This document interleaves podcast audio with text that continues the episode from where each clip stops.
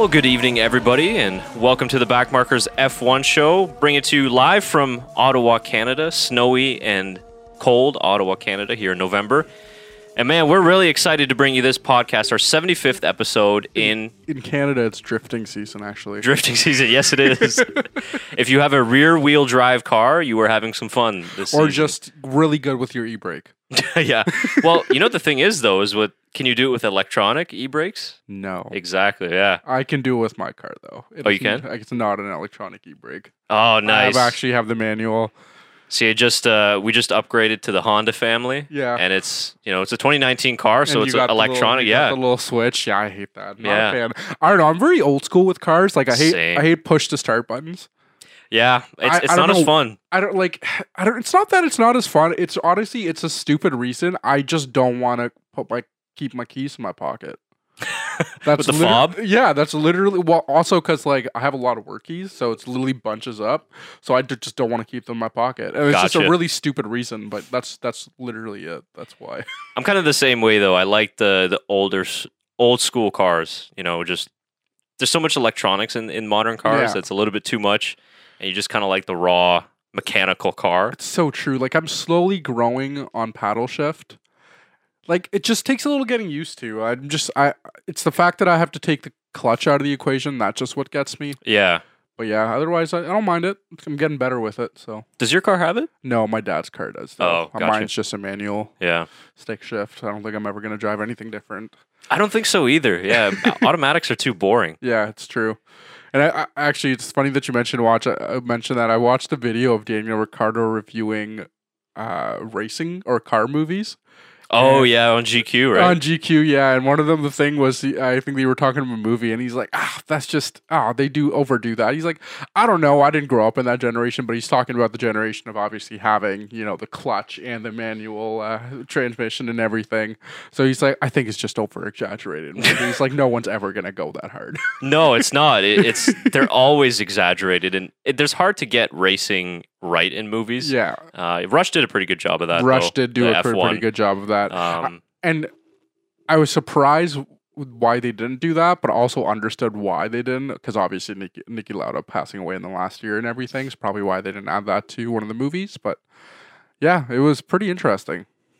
Yeah. my favorite one was the one where you was talking about Fast and Furious, though, because I love it for the exact same reason. because you know it's overdone and none of the physics are right. right. the part where like they get slowly off the line. Yeah, It's like, what are you doing? yeah, that was a funny video. Um, but anyways, getting back to the business at hand in what really could have been actually one of the best races of the decade and arguably the best race this season. And not including wet races. correct. Not including wet races. we were having this discussion is yeah germany was a great race but this was this happened on a dry track This happened on a dry track, and I was making these points earlier. Like, you know, there was a storyline going into this race. You know, Max here for his redemption year after what happened last year. Uh, you know, leading the track all weekend. Christian Horner's birthday, a nice little birthday gift for him.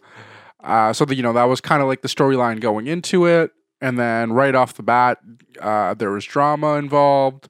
Um, I mean, not right off the bat, I guess towards the end, but it, Yeah. you know, good racing throughout the entire race. Right at the very beginning, um, a lot of pressure with Hamilton and Max Verstappen, and you know, Carlos Sainz had an amazing race. yeah Pierre Gasly had an amazing race. I mean, everybody had a really good race overall, except for you know there was four drivers. I guess that didn't four, yeah, Valtteri, two ferraris two Ferraris, and Lance Stroll. I guess yeah, Lance Stroll was the fourth. So otherwise, you know, great racing from everybody.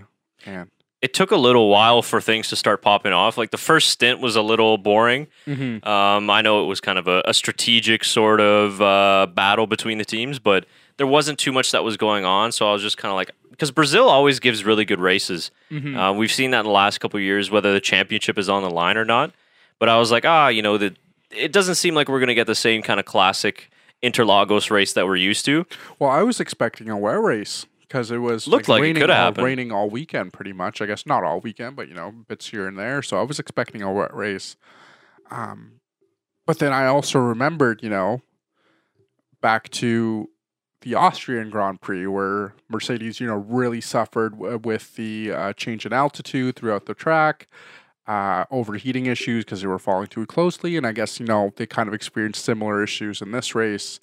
So, you know, thinking back to that, it was a very exciting race because they kind of had the same difficulties and led to a similar situation, I guess, you know, with Max and ending up winning at the very end. So, yeah, both were great, and we'd we'd love to hear your thoughts in terms of what which race do you think was better? Was it Brazil, Austria, Germany, or any other one uh, on, on, the calendar? But I think this one was definitely the most unexpected race, yeah. probably in the past.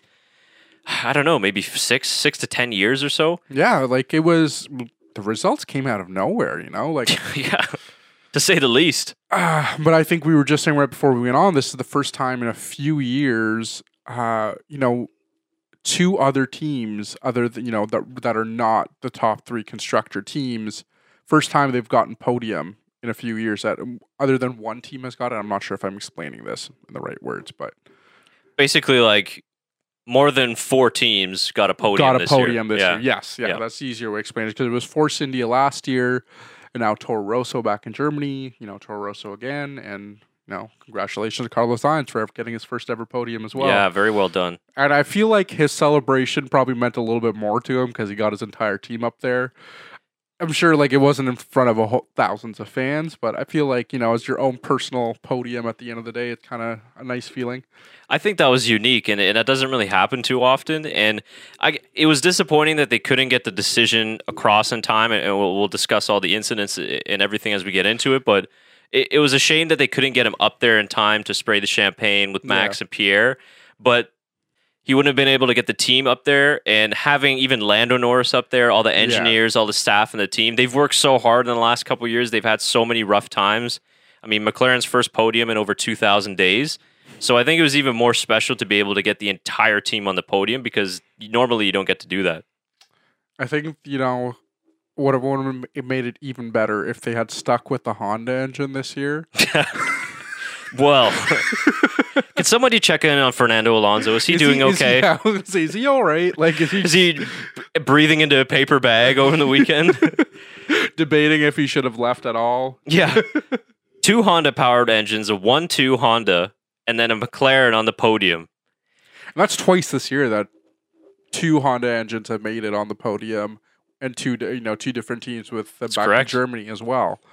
Uh, almost would have been three Honda powered engines if you know could have been should have been. Yeah, we'll get into that. Um, so so I thought it was great uh, seeing Sainz up there on the podium, and uh, this episode we're going to be jumping around a lot. There oh, was yeah. just so many incidents and everything that happened, and you know we obviously got our opinions on each one, and I'm sure you do as well. But just just overall, the race in Brazil was really exciting to watch, and even the finish just right at the end with Hamilton and Gasly. We've only gotten a couple of those in F1 history where it just comes down to the line, and we remember Lance Stroll and Valtteri Bottas in Baku a couple years ago. Well, when was the last time you saw a drag race to the for a podium finish? Yeah, that was really the last one with yeah. uh, when Bottas passed Stroll in yeah. uh, in Baku. But other than that, it doesn't happen often. Yeah, like it's it's very rare, and you know, the fact that you saw a Honda engine beating Mercedes at the very end was yeah, kind of, like, you know, I bet all the Honda, Honda Honda fans are just, you know, were at the edge of their seats watching that happen. I, I know I was for sure. Um, but yeah, very exciting race right to the very end. Yeah, I loved it. Uh, I, I definitely loved it. After like lap 30, it, it was great. Yeah, the middle part was kind of slow. Are you even watching the highlights? I think they jumped from like lap 22 to lap 53 or something or 51 or something like that because it was not very exciting just a lot of uh, yeah. tire changes and you know pit stops and stuff here and there but yeah nothing very exciting in the it, middle part it was okay i mean again the issue was is that they didn't show us too much in the midfield battle For like sure. they didn't show much of Sainz coming back from p20 which is I saw a tweet from somebody the other day that's like, you know, of course they're not going to show Carlos Sainz. I know, right? the one race he gets a podium, and it's, and you know, again, getting to Carlos Sainz, we didn't even mention from P20 how how bad it looked on Saturday for him not being able to get out for qualifying. And for him to go from 20th, even if he would have gotten to fourth, it would have been an amazing drive. You know, P3? There's only one other driver that did that this year, and that was Sebastian Vettel. This compares, and that he did that on a wet race. Right. Do it in Brazil on a dry circuit where, you know, everybody kind of has the same uh, no external circumstances into play and to do that all on your own you know good for him he can compare himself not really, but you know he can somewhat compare himself to a world champion. Get it? Yeah. Potential future world champion. And he had great overtakes. I think it was the one on Stroll going into turn one, which was mm-hmm. probably one of the best of the race. That was that was amazing. So again, a shame that we didn't get to see that part. But we had other incidents in the middle of the race, Ricciardo and Magnussen. Um, I think that's pretty obvious in that one that it was Daniel Ricciardo's fault. My initial reaction when I just saw it live was, "Oh, there's Magnussen again, Yeah. closing the door." No, I thought the exact same thing, and then I saw the replay. I'm like, yo, Yeah, so I'll apologize to Kevin Magnussen. I was a little bit uh, prejudiced can't go against out him. like that, Danny. Yeah, and he locked up. He was a little bit too ambitious, and he knocked Magnussen out. Really messed up his race. Um, Ricciardo somehow was able to recover for P6, which is pretty good, but it really screwed up Kevin Magnussen's race in the end. So that penalty, not a surprise there, and that penalty kind of relates to the other incident that we were talking Yeah. about before. Um, that we'll get into. So I'm, I'm just trying to sort of remember chronologically of where things started to really pop off, but if I can go maybe just to the battle between Lewis and Max, and we hadn't seen this for actually quite a few races, probably since Hungary, really, that we've gotten to see this battle. And they were exchanging pit stops, and, and at one point, you know, Hamilton was ahead of Verstappen, and then Max did a great job to overtake him twice. for sure. I mean, one was just an amazing, you know, safety car start. Yeah, It's like you don't see that very often, but he was ready for it. Kept an eye on him the entire time. But yeah, no, absolutely, some two great overtakes from Max to make it happen. Um, yeah, and we haven't. We saw them. I was thinking about this earlier, but We saw, you know, Charles Leclerc. A lot of the time when he was leading a race, his only real competition was like Lewis Hamilton, you know, like one of the other driver. But we never saw some really close wheel to wheel racing in those type of races where a Ferrari was winning or uh, you know one of the Ferrari drivers was winning or somebody else was winning. Where I find whenever Max is in the lead, it's always interesting to see a Lewis and Max battle happen. You're you're expecting it happening uh, to happen in the race, and like you said, we saw it last time in Hungary. We saw it in Monaco.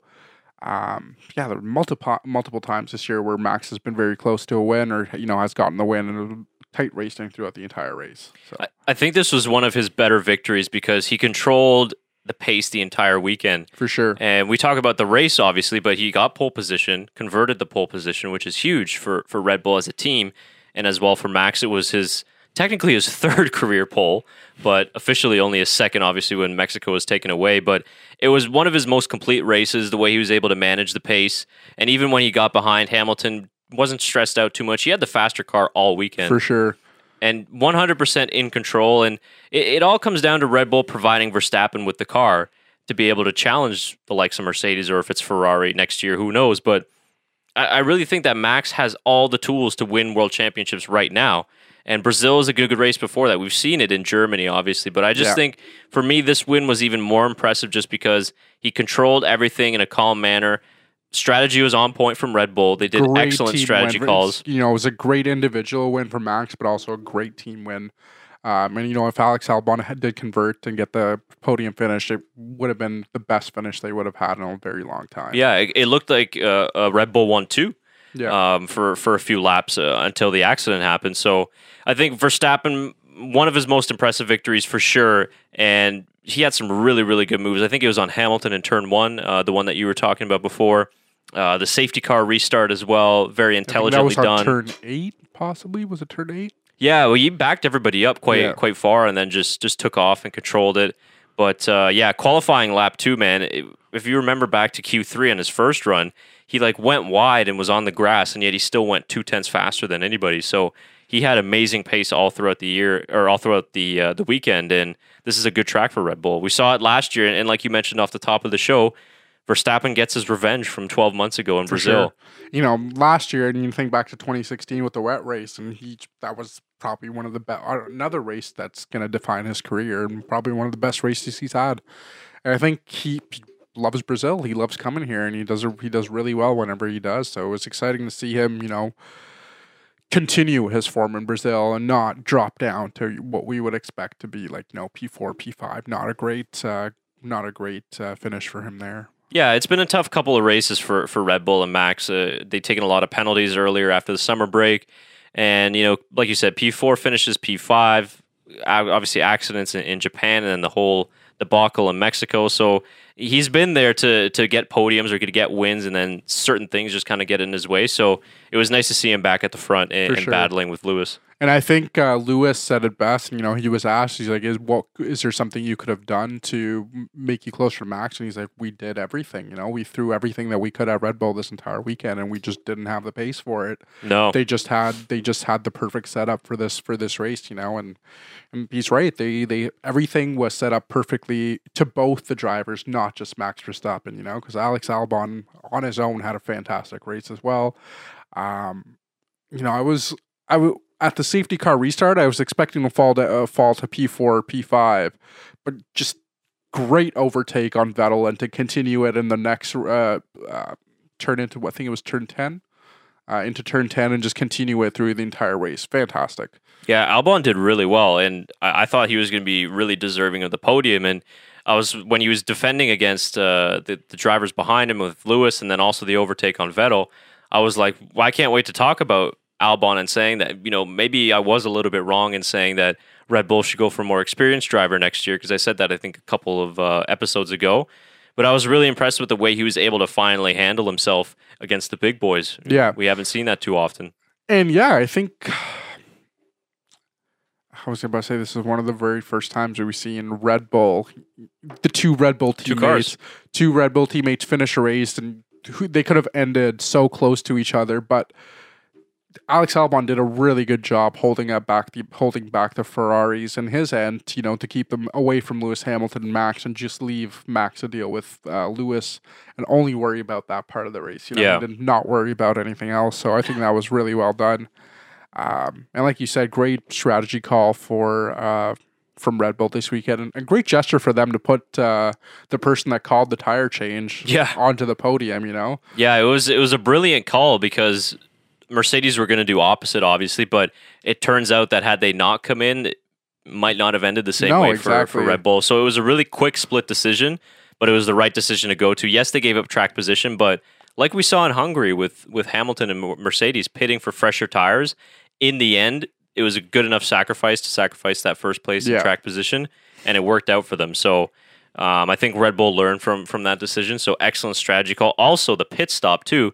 They set a new world record. Eight seconds. One point eight two. Yeah. Yeah, crazy.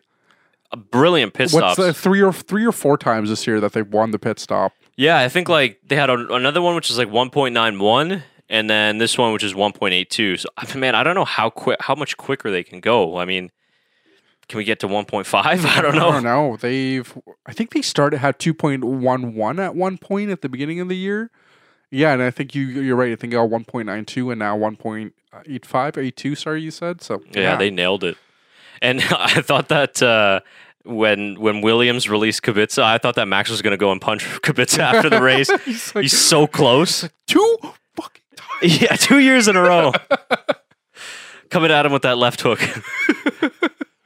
That's like I don't know why Williams had to release him at that point. It was you know, that that was an unsafe release. So not well, surprised yeah, he got a penalty. especially if you you know you're in twentieth place. Like Yeah, why that's the race leader. Like why ruin the race for the race Yeah. leader? You know, like you're gonna get twentieth place at the end. Like that's, I guess he didn't. He ended up coming P fifteen, but Yeah, it's not a large pit lane either. So it's just yeah. I yeah. It's funny because I actually walked away at that point, and I come back and to see that replay. I'm like, are you? Yeah, I was like, what? Are you kidding me again? Esteban, is that you? At first second, I thought it was a, I thought it was a racing point car. I'm like, guys, you can't do this. Twice yeah, are you serious? yeah, I'm glad that didn't work. Didn't end up worse uh, than it did. Um, so we were talking about the second Red Bull car with Albon, and he was on for a podium, his first podium in F1, and also would have been the first podium for a second Red Bull car this season. Yep. Um, Verstappen's been the only one that's been able to get podiums or wins this year for Red Bull. And it looked really good for him. Like I said, at one point it was a Honda 123, Red Bull 123. And then uh, an old six time world champion came torpedoing in and uh, was it turn eight, turn nine, I think Turn it was. nine, yeah. And you know what? I do have to give it to Lewis because even before he went in for his uh, went to go meet the stewards, as soon as he finished the race, he's like, "Oh, it was my fault." He's Yeah, like, he did kn- say, "My knew, bad." He knew it was his fault, And he even said in his interview, I think he's like, I was a torpedo this week. Like it was, it was, it was for sure my fault. So you know, that's that's something that comes from being a six-time world champion. You know, you know when you make your mix- mistake. And he explained himself. You know, I saw the space and then I went for it, and as soon as I got there, I it closed up way too quick, and I know it was my fault. So there's not a lot of the drivers that would admit to their mistake right away. You know. So So are you going to call out your friend on his opinion on this incident? I won't get into it. but main story is me and my buddy went back and forth because he said it wasn't Lewis Hamilton's fault, and I said it was. Uh, and he was just like his his explanation was was that Alex Albon opened up the space and then he closed it right away. And I my in my defense, I said Alex Albon never gave him the space in the first place. And he even if he did, there was no sudden jerk to the right to close off the space. He followed the racing line all the way through uh, with Lewis Hamilton behind him. So Lewis Hamilton, you know, he Albon was allowed to fo- uh, fo- uh, follow that racing line because Yeah. you know he didn't have to give him the space. Um, and I uh, we were talking about this earlier. I compared it to the Max Verstappen and Charles Leclerc incident, where you compared it to the Daniel Ricciardo and um, Magnussen. Magnussen incident. But and I know the, my comparison is the same, but I just want to explain why they gave Hamilton a penalty and why they didn't in that situation. In Austria, Max and Charles Leclerc were both level going into that corner. I know, I'm sure you guys know exactly what I'm talking about. I'm not even going to explain where it was. Um, going to the corner, and obviously, you know, Charles Leclerc went for the turn. Max was in the same exact position in the inside, uh, following the racing line in, and uh, he took Charles Leclerc off the track. Didn't ruin his entire race. You know, Charles Leclerc still finished in second place, was able to continue. Uh, where you know in Lewis Hamilton and Alex Albon's situation, Lewis Hamilton was almost I want to say like half a car length behind, not like a full full car. yeah, length. just Maybe- about, I think. maybe even less than half a car length. But you know, he Alex Albon was following his racing line, and like I said, didn't have to give him the right of way to you know to get into that position to try and sneak through. And you can see there's a space, but it's not a clear space to take over.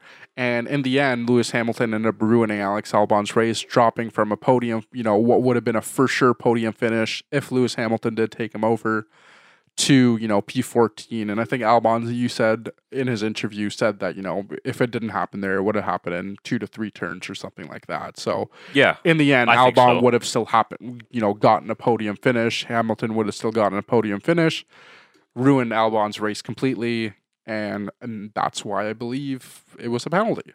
So Yeah, I would agree. Um, clearly, your friend is wrong. Um, but it's you have to look at it, and we had this debate. I think a few races back in Singapore when we disagreed on the Raikkonen Kvyat incident. Yep. And I brought about that you have to take into fact the the corner characteristics in this case. And when I, I see your comparison to Austria, I think all these are a little bit different. it is for even- sure a different turn, you know, yeah, different I get what you're saying situation, though. Yeah. because they were, like you said, on an even playing field. It wasn't Daniel Ricciardo styles, you know, sending it late Yeah. and, going in there. But when you look at that nature of the corner in Brazil, at that point, Alex is already committed to braking and he's already turning in. Yeah. And Lewis, obviously, he made a mistake. He should have known that that door was going to be closed very quickly, and that's a difficult spot to overtake. sure. And he also locked up the inside right front, so he was a little bit out of control, and then it was inevitable that he was going to hit Alex Albon. And like Alex was saying, if he would have waited, he could have caught him on the back straight. sure, Would have had DRS, I believe. I think it was enabled at that point. So it was a clear mistake by Hamilton. And the reason why you penalize that versus, let's say, you don't penalize Leclerc Verstappen is, like you said, Alex was spun around and it ruined his race versus Leclerc, who still had an opportunity to overtake going into the next corner. So I, I think that's the difference here. And when you look at Magnus and Ricciardo, the same thing too. It's a it's a racing incident. It's not sure. malicious. It's not on purpose. But when you knock a guy out of the race like that and, and essentially ruin his race or damage his car, you got to give the penalty. So I think Well- Lewis deserved the penalty in that case. And you know, in term, in on that, you know, there was that Lance Stroll and Vettel incident from a few races ago, where you know, I think it was Vettel that ruined Lance Stroll's race or Pierre Gasly's race. Was it Pierre Gasly and Vettel? I can't remember now. I can't, so many races. Don't worry about it then. I'm not going to get into it because I don't remember. Bottom line is, uh, I, I- I do. I, I I agree with you, and I think that Hamilton deserved the penalty.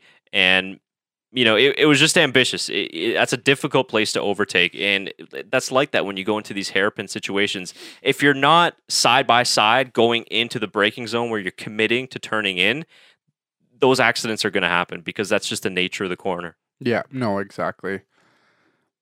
Yeah, I guess before we get talking about the main point, I want to do want to give a shout out to my boy Valtteri Bottas. Oh, really? because he did not. You know, if he would have still had a good finishing position if his car just didn't shit out, but also not because he didn't really do some great overtakes. But on the other end, Charles Leclerc had some great defending against Valtteri Bottas as well. Yeah. So I do like. I'm- I want to give a shout out to that point of racing because um, I'm sure if he had, if he stood a little further back, he would have had a little bit more space. But we know this is a Mercedes issue. They're not. They can't follow so closely behind the car. Um, but yeah, it's unfortunate. Very unfortunate. I was going to give a shout out to him for bringing out that safety car. That's really right. That's that's really what popped everything off. It was like Vettel in Russia, and now Yeah. Bottas returned the favor here uh, here in Brazil. Well, I feel like I. I thought it was in a good position that they didn't have to Yeah. bring in a virtual safety car. Well, anytime they bring the tractor out, they have to bring in a safety car or, Oh, or a okay. VSC. But I thought that it would have been enough for him to either reverse the car into that little area where the guardrail Yeah. was, or just to push the car back. So That's what I figured as well, and I think that's one of the reasons he was hanging around there because he was like, "What the hell?" Like I, I purposely took it off track so this Yeah. wouldn't happen. no, I, I really think that he couldn't have done much more. I think he No. parked it in the right place, but that's just what the the FIA decided to do, and they they sent out the safety car. Thank mean, God they did. Yeah, it made for a very, uh, you know, very exciting race in the end of it. Um, are we gonna get into it now? or Are we gonna wait? There's a lot to get into. Let's Okay. just do it right now. Okay, it was Vettel's fault. Good night, ladies and gentlemen. Thanks for joining us. no, Grazie, it- ragazzi. in all honesty, Chris and I talked about it before. It is definitely, you know, you could you could say it's a 50-50 incident. Um, Charles Leclerc didn't give him the space at first, but Vettel also, you know, cut him off at the end, turn a little bit to the left, and ruined Charles' race, and in the end, ruined his as well. But I think the more of the blame goes towards Vettel uh, at the end of it because he did cut Charles Leclerc off. Um, you know, Should should we take a look at the emotional moment? yes. It got uh, it got a little dramatized for the Ferrari fans out there. So grab your tissues. Just make sure you're holding somebody.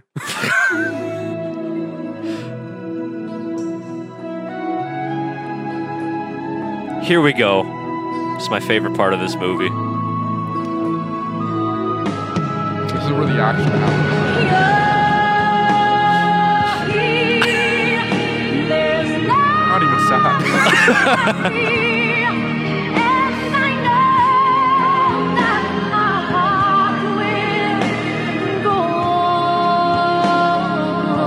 that was good with the hand. I didn't even see that.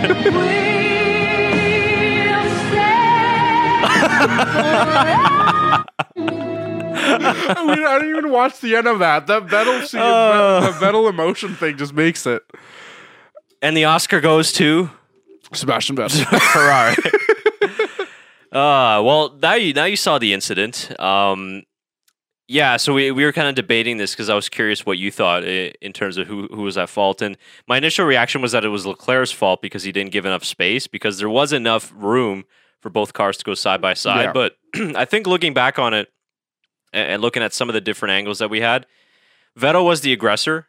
And, Yeah. and I think that if you had to put, I, I think what I told you as well, that it was 50 50. It was both Ferrari drivers were For to sure. blame.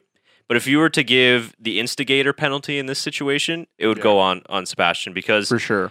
when you look at it, the stage in the race too, I believe he was on older tires. Leclerc had came in during the safety car period, so he was faster. He should have been faster. He should have just let him by anyway. That that's where the Ferrari management needs to come into play. But I think that Vettel was super super aggressive, taking that line, going onto the grass at one point, and really the big problem was this wouldn't have been a big issue, but Vettel had DRS, and I saw somebody that broke this down. Vettel had DRS, so he was going about 10 to 15 kilometers per hour faster.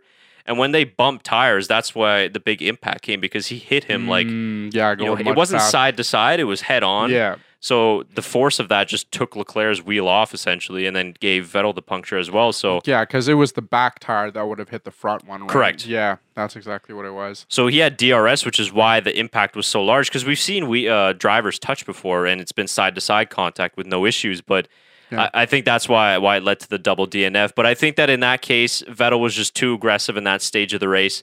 Leclerc was faster, and, and I think some frustration came came through. And I think he just got pissed that Ch- Charles Leclerc took him over, and he wasn't. oh, Told for that, sure, that he wa- he wasn't told that it was going to happen. yeah, and it, it just unravels for for Vettel in that situation, right? You know, calmer heads prevail. Yeah, And we saw a similar accident back when you drove for Red Bull uh, against Mark Webber in Turkey in 2010. Very similar, almost kind of uh, picture perfect. And you know, the two Ferrari drivers they've been summoned to Maranello to see the bosses. Uh, they're definitely not happy about it. How big of a problem does Ferrari have in terms of managing the drivers? I mean, honestly, this wasn't had it been side to side contact, there wouldn't have been any issue. Um, but I think that Mattia Binotto and the whole Ferrari staff are going to really need to sit down over the offseason because if they've got the best car next year, this is going to be a problem.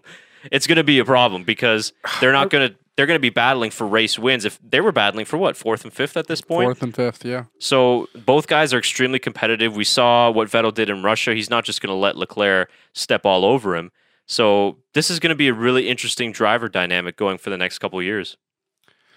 I just you know what I it's something that I would not expect from Vettel up until this year. You know, with Kimi Raikkonen, he just seems so calm. Kind of, you know, they just work so well together as a team, and I, I would not expect it to come out till you know, like really this year with the whole Char, you know, bringing a new young driver like Charles Leclerc. Yeah, Um, it just feel I feel like Vettel feels threatened by Charles Leclerc uh, making him the number one driver, which I feel like they shouldn't. They have a very good, two very good drivers that could be fighting for both one and two positions. It doesn't need to be, you know, I'm the number one driver or he's the number one driver. So, yeah, I think you're right. I think uh, Binotto's really going to have to sit down and have a talk. Because this happened, I think I was saying minimum three times this year, maybe even more.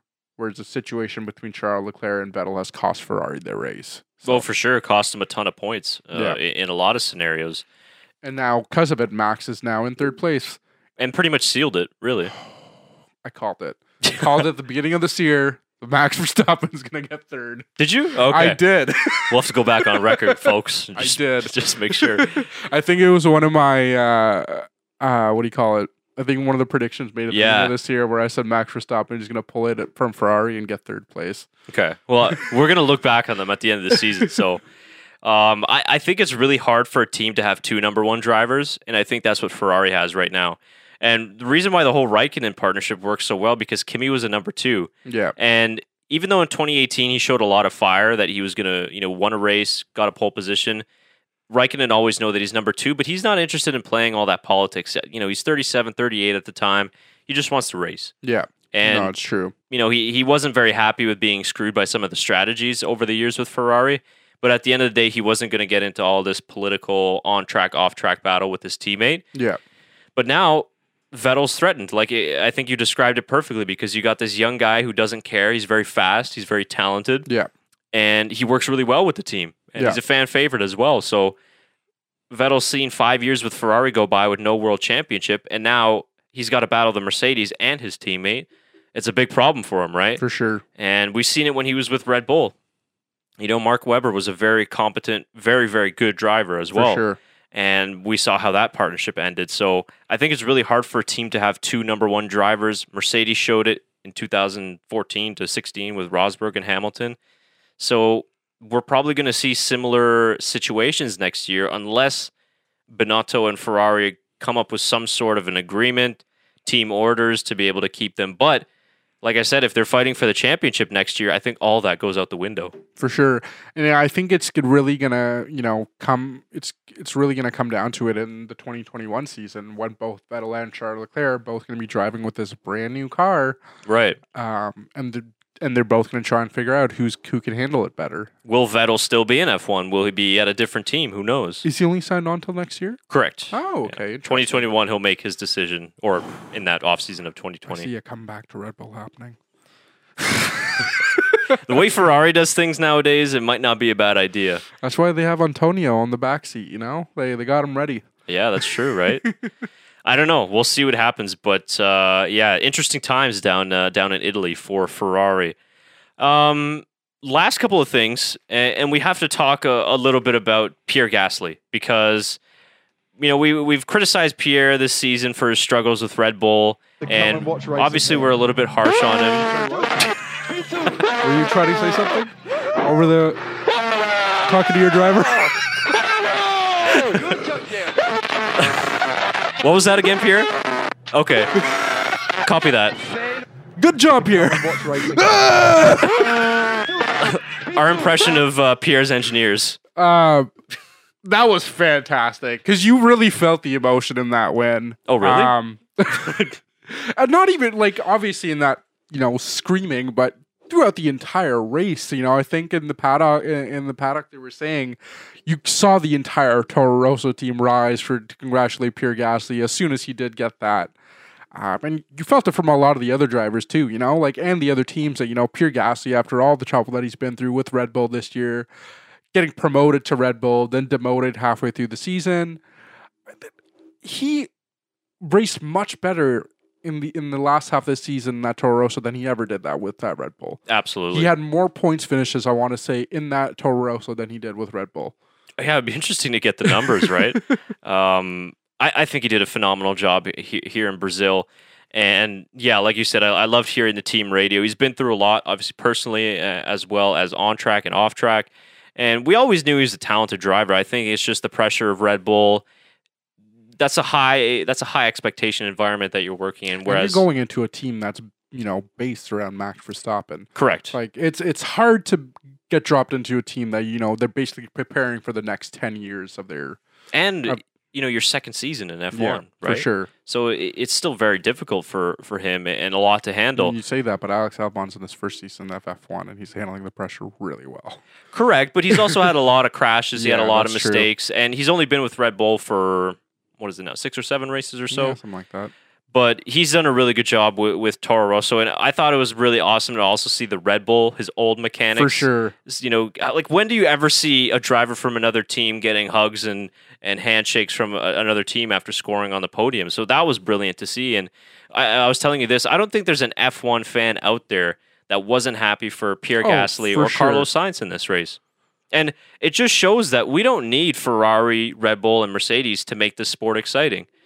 McLaren no, you, on a podium. You need wins or races like this, you know, to kind yeah. of bring bring your excitement of F1 back up to see a driver that isn't, you know, a top 6 or top 3 driver finishing in the podium and you know making it possible for, you know, other teams to kind of step up. You know, Toro Rosso is now fighting with Renault to get that fifth position uh, yeah. for constructors when did you like? I didn't think that was going to happen at the beginning of this year. No. no one would have thought would thought of that. No one would have thought McLaren would have gotten a you know would have confirmed fourth with a race to go. So it's there's you know the the beginning of the season wasn't that fantastic, and I think after France, it's just become one of the most exciting seasons of F1 we've seen in the last like you know three or four years, maybe even five. So yeah, I just love how unexpected that it's been after what was the first eight races of the season. And we need more of these midfield teams fighting at the top because they're really good racers. They spend most of their time overtaking, anyways, because there's so yeah. much action in the midfield. And then all the mechanics, all the engineers, all the people working in the teams, they work so hard, and each weekend they're you know happy with P7, P6 at the most, maybe the odd P4 or P5 yeah. here and there, but to be able to get on the podium, spray some champagne, and, and bring a trophy home is so massive for these teams like Toro. So that's a smaller team uh, based in Italy. Obviously, McLaren has had a rich history, but imagine if we got Racing Point in the mix or Alfa Romeo sure. was right there, could have had a podium as well. So 2021, hopefully, we're going to see more of this. And how great would it be to have every race?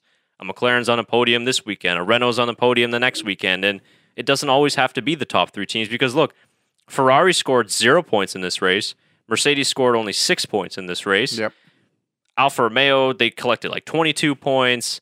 Toro Rosso, yeah, the same. didn't even mention that. Good for Alfa Romeo and Giovinazzi getting his first, you know, best ever finish. Sorry, and yeah. Kimi getting his best ever finish since leaving Ferrari. Yeah, for sure. He and he's kept up a streak. I think he's had a P4 or better in every single season of F1. Oh, really? Eh? Which is like crazy because he's done like 48 years in F1 right yeah. now. So, um, but yeah, they did really well, especially Alfa Romeo's pace in the last couple races has been awful. Yeah, So to get fourth and fifth was miraculous, I think, for them. for sure.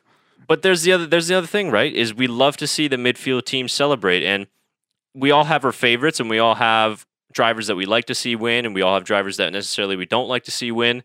But when we see Gasly on the podium, when we see Carlos Sainz on the podium afterwards, we love it. Yeah. It, it was amazing. I don't think that there's a fan out there that wasn't happy for Pierre Gasly or Carlos Sainz. Yeah. I mean, it's the same way we felt about Daniel Kvyat winning the German Grand Prix, you know, like to come out of nowhere in a wet race, um, to do these great overtakes against, you know, you know, like a six-time now six-time world champion, four-time world champion. To see it all happen is very exciting, and you know, kind of brings your spirits back up for F1. And now I'm just honestly really looking forward to 2021 to see what's gonna what's gonna be different. Yeah. Are we gonna have races like this, or are we gonna, you know, it's gonna be the same as Mercedes winning every other race? So. It's great. It, it was a fantastic race.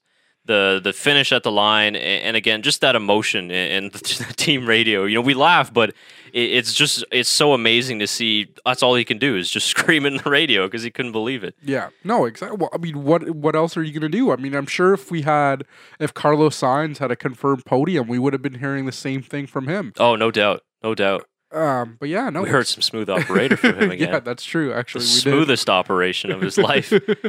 But uh, yeah, eh, great, great for Pierre Gasly, a- and well done to Toro Rosso. Their most successful season ever in F1, two podiums, and like you said, they're eight points behind Renault for fifth in the constructors. And you know that's kind of exciting to look forward to for the last race of the season. You know they could do it if they have two points finishes, and Renault does. You know Renault doesn't. There's a chance that they might not get those points finishes. So of course, it's it's very exciting to see what could happen, and you know to see Renault fall from what they were fourth last year to sixth place. yeah, but it, not just that, but the, the teams that finish ahead of them, right? Um, okay, McLaren, you can understand. McLaren's got more money; they're a bigger team.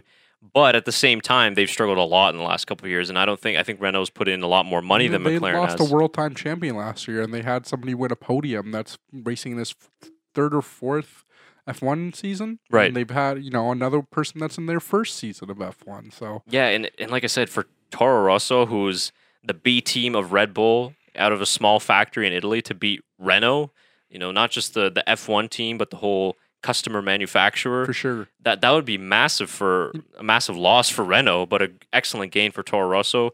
And, and like you said, going into the last race, it's not just the points; it's the prize money that comes with where you finish. But it's also a big F you to Renault after last year. So A mass double fingers. That's what it is. That's why, like, I, I wonder who wrote that tweet from uh, Renault congratulating McLaren on the Yeah. podium. Like, how much? Like, that must have really hurt writing that tweet because it's awkward. Oh, man. Like you lose, uh, you lose Red Bull, then you have you get Renault, McLaren back to lose to McLaren in, in the constructors. A customer, yeah, Yeah, and then to have you know somebody you made fun of all last year for going to a Honda engine, have their B team beat you. Like that's it's it's kind of embarrassing. Like do you, do you think Christian called up Cyril? oh, for sure. I think he will after the next race. I want I want this in the Netflix documentary. I do want to I want to see this phone call after this year. hey, Cyril. So, how's your uh, very expensive driver going? yeah, you're spending your money now, huh? hey, by the way, could you te- teach Esteban what the flags mean too?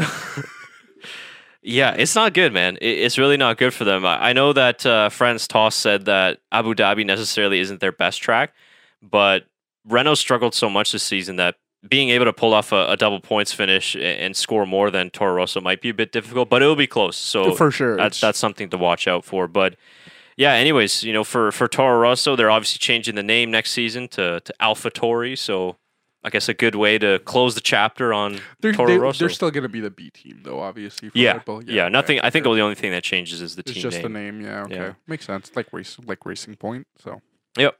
Yeah. Okay. So yeah, what what an excellent day for them. Um, I I think that's about it, man. I think I think we covered mostly all all the bits and pieces of the 2019 Brazil Grand Prix. Uh, I, I give another shout out again to Carlos Sainz. Uh, obviously, we had to wait a good two to three hours after the race for for it to be confirmed. We kind of all knew it was going to happen. I wish we would have had the same stewards as there was in Canada. Yeah. Those guys were finger on the trigger pulling that penalty. right away. So if we would have gotten that, they would have had uh, Carlos Sainz up on the podium. Yeah, actually, I did want to comment on that where I said Lewis Hamilton admitted to his fault right after you know the race ended. I think at that point they should have been like, okay, well, if he knows it's his fault, why are we still giving him this podium finish? You know? Well, and the problem was is that they were investigating the Ferrari incident, but for me, why don't you just put that incident on back aside because that's yeah. then that's not a decide. You know, a, Who cares? podium deciding decision. You know, Yeah. like they're out of the race. They're, it doesn't matter. So Exactly. So I'm not sure why they didn't just look at that first. It was fairly obvious to, to me that it was a penalty, and that's what it ended up being. But at any rate, like we said off the top of the show, I think that the podium celebration that McLaren got was was even more special. yeah, for sure. So I, I really like to see that. Um, but anything else? Uh, do you think we missed anything? Um. Oh, the one thing I did want to mention. Um, this was some of the pre-race festivities. Um, obviously, this past year it was, uh, I believe, it was it 25 years since Yeah, uh, the death Senna. of Ayrton Senna. And I did. I missed a segment on Sky Sports of Martin Brundle driving uh, his MP44, MP4, yeah, I heard about that too. I didn't get to see that either. but his nephew uh, Bruno Senna Bruno Senna, yeah. drove. I'm just trying to find the video because they posted it today. Um, I think I retweeted it here. Uh, we'll show you guys the video, but check it out on F1's channel. They did like a, a driver eye of Senna driving his car, and they also just showed some shots of him driving around the track, which was really cool because he had the exact same helmet as his Oh, uncle. cool. So it was amazing, you know, just to have, and the fans too. You, you can see how much Brazil loves Ayrton Senna still to this day after all this time. And just to have that same car riding around the track was just incredible. Man, I'd love to see a Brazilian driver on the grid. Yeah, same. Like, cause Brazilian fans are crazy for no matter what sport comes to, you know, comes to their country. So just to have a Brazilian driver on the grid would make it that much better. Yeah, absolutely. Does his uh, does his nephew drive anywhere? He used to drive an F1 a couple years ago. Okay. Um, but actually, I don't know what he's doing. Let me just do a quick search what he's doing now. Um, so he's currently racing for Rebellion Racing in the FIA World Endurance Championship. Oh, okay, Yeah. cool, cool. Yeah, so that's very cool. Um, so a, a neat, neat little moment for the Senna family and also all the all the Brazilian fans.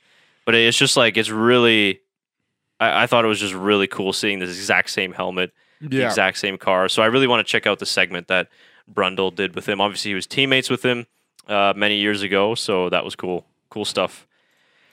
Um, so I couldn't decide on my driver of the day for this one because I literally had four.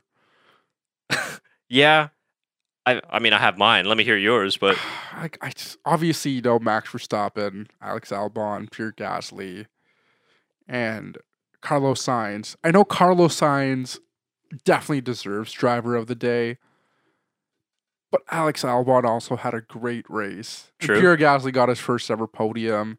Then Max just had a great weekend. So like it's it's hard to decide, but I think for driver of the day, I think it's gonna have to be Carlos Sainz.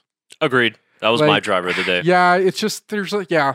If it was driver of the weekend, it would for sure be going to Max Verstappen. But Yeah. yeah, driver of the day, I, I'm I have to say it has to be Carlos Sainz. And uh, all you Dutch fans out there, you guys got some real power because anytime like Max has a decent race, he's driver of the day. Yeah, And you know it's all from Holland.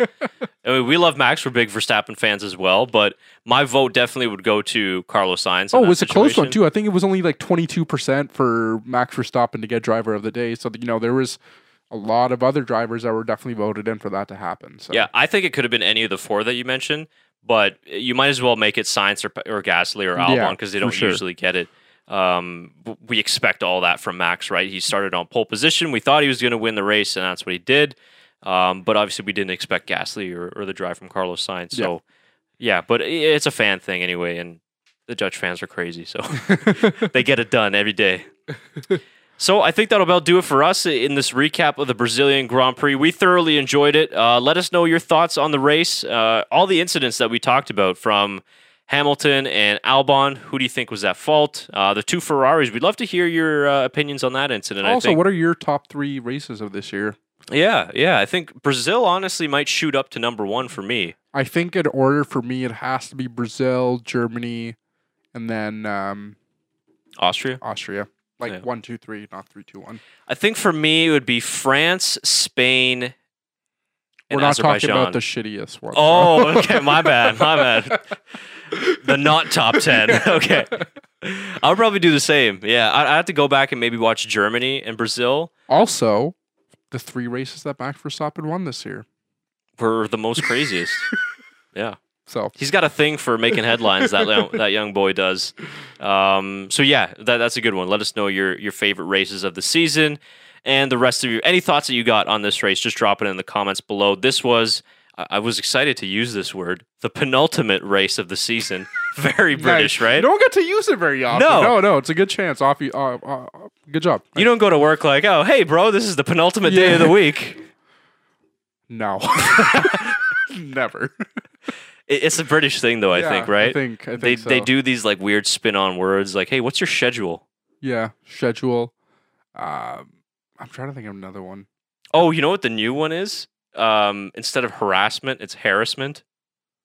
Really? eh? That's a British thing, and it's also like a. I've I've heard it on uh, on news talks or news shows or Oh, whatever. it's okay, like this. okay. Just the okay. Interesting. I think it's just people that like have these degrees that really want to be smart, but they're really not. So It's like aluminium. I can't even see it. Say it. aluminium. It's aluminum. yeah. it's aluminum. Aluminium. I know I can't say it. I can't see it. Say it the European way. Uh, where was I anyway? I don't know. We're we're ending. That's right. Yes. That. Got it. All right. Well, like we said, this was the penultimate race Yes. of the season, so only one more to go. Twenty of twenty-one is in the can.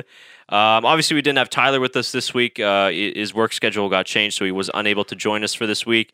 Uh, so next week we'll definitely get in our preview for the Abu Dhabi Grand Prix, as it is the last race of the year, and then we'll have a recap for the Abu Dhabi Grand Prix, and then that's it in terms of race recaps and race previews. Yeah. The only thing we have to look forward to is Ford versus Ferrari. That's right, which I did actually go see over the past Oh, weekend. did you? Yeah, I Nice. got uh, I- not an advanced screening, but I know we were going to go see it, uh, all three of us, which Yeah, we'll yeah. probably still do. Um, but uh, yeah, I would recommend going and seeing it. It was. I've heard uh, it's, it's supposed to be you were like very true to the actual storyline. So Here, here's what I will say: the the car racing scenes little inaccurate. Um, oh really? Eh? Yeah, but here's the thing: I think it's. Apparently, I was watching a t- thing today. Those cars broke down multiple times. Oh yeah, the they're shit boxes.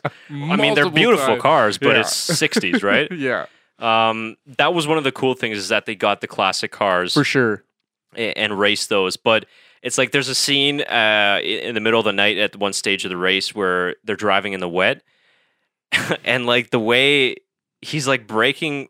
First of all, the way that he did this is that they he they made the whole race seem as though he's like pushing 100 percent throughout the whole 24 hours which we know even in an F1 race they don't push all the way to the limit like Yeah. you're trying to save tires brakes Yeah, etc sure. and that's like multiplied by a thousand in an endurance race. But he's like, it's like what we were talking about before, like you know the aggressive clutch in and Yeah. you know all that stuff. So that was a little bit kind of stretched, Hollywoodized. Oh, for sure. I mean, there's always some part. There's always parts like that. Yeah, but then there's like that one point where the track is super wet and he's like braking at the very last second and like there's no lockups or anything. I'm like, that's not on a wet track too. That's not necessarily how it would go. Well, would there be lockups? There wouldn't be any ABS or anything like that, or any kind of sensors. It would just be. Well, that's what I'm saying is there's no ABS back That's then true, anyway. so Just like a modern Formula One Yeah. car, it's you know there would be lockups in that that's case. true. So that is a very good point. Similar similar the one thing though is definitely go and watch it because what they did really well christian bale was fantastic by the way. Always, he always is. I mean, turning into a fucking hollywood review show. Jesus christ thing i hated the most. Um i was a little bit curious though about matt damon because like matt damon did so good playing jason bourne that i only see him as jason bourne.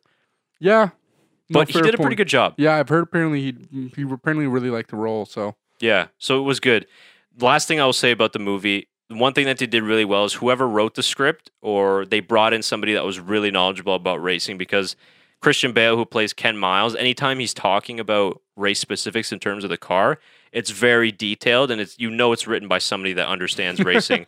talking about understeer, oversteer, you know, setting up the car and stuff. Like it's not written by somebody that has Yeah. no idea what they're talking about. we're so- gonna drift. yeah. yeah. Pull a handbrake. So I appreciated that because they could have gone really south with it, but they did a good job in keeping that Okay, accurate. That's good. that's good. I mean, they're starting. All the, a lot of the racing movies they've been putting out lately have been fairly accurate. I mean, you mentioned Rush earlier on, so that's one of the you know the one in the last few years that's been accurate in terms of racing. I can't think of another one movie top of my head, but One of the worst ones was Sylvester Stallone. I think it was called Driven. I mean, I mean, if you want a good laugh, go and watch it. the But unrealness is that he would never fit in a fucking race car. exactly. That's what, you want to talk about not understanding Gasly's radio? There's another one. so yeah, but go see that movie. It was a good one. Uh, enjoyed that one. But that does it for our movie reviews. that does it for our race reviews. Thanks everybody for listening. Thanks everybody for watching us. Leave us a like if you're new to the channel. Give us a subscribe. Uh, we're moving up to to the end of the season here, so best to give as much subscriptions as we can. And uh, yeah, we'll be back uh, for Abu Dhabi in about a week's time. Thanks, then.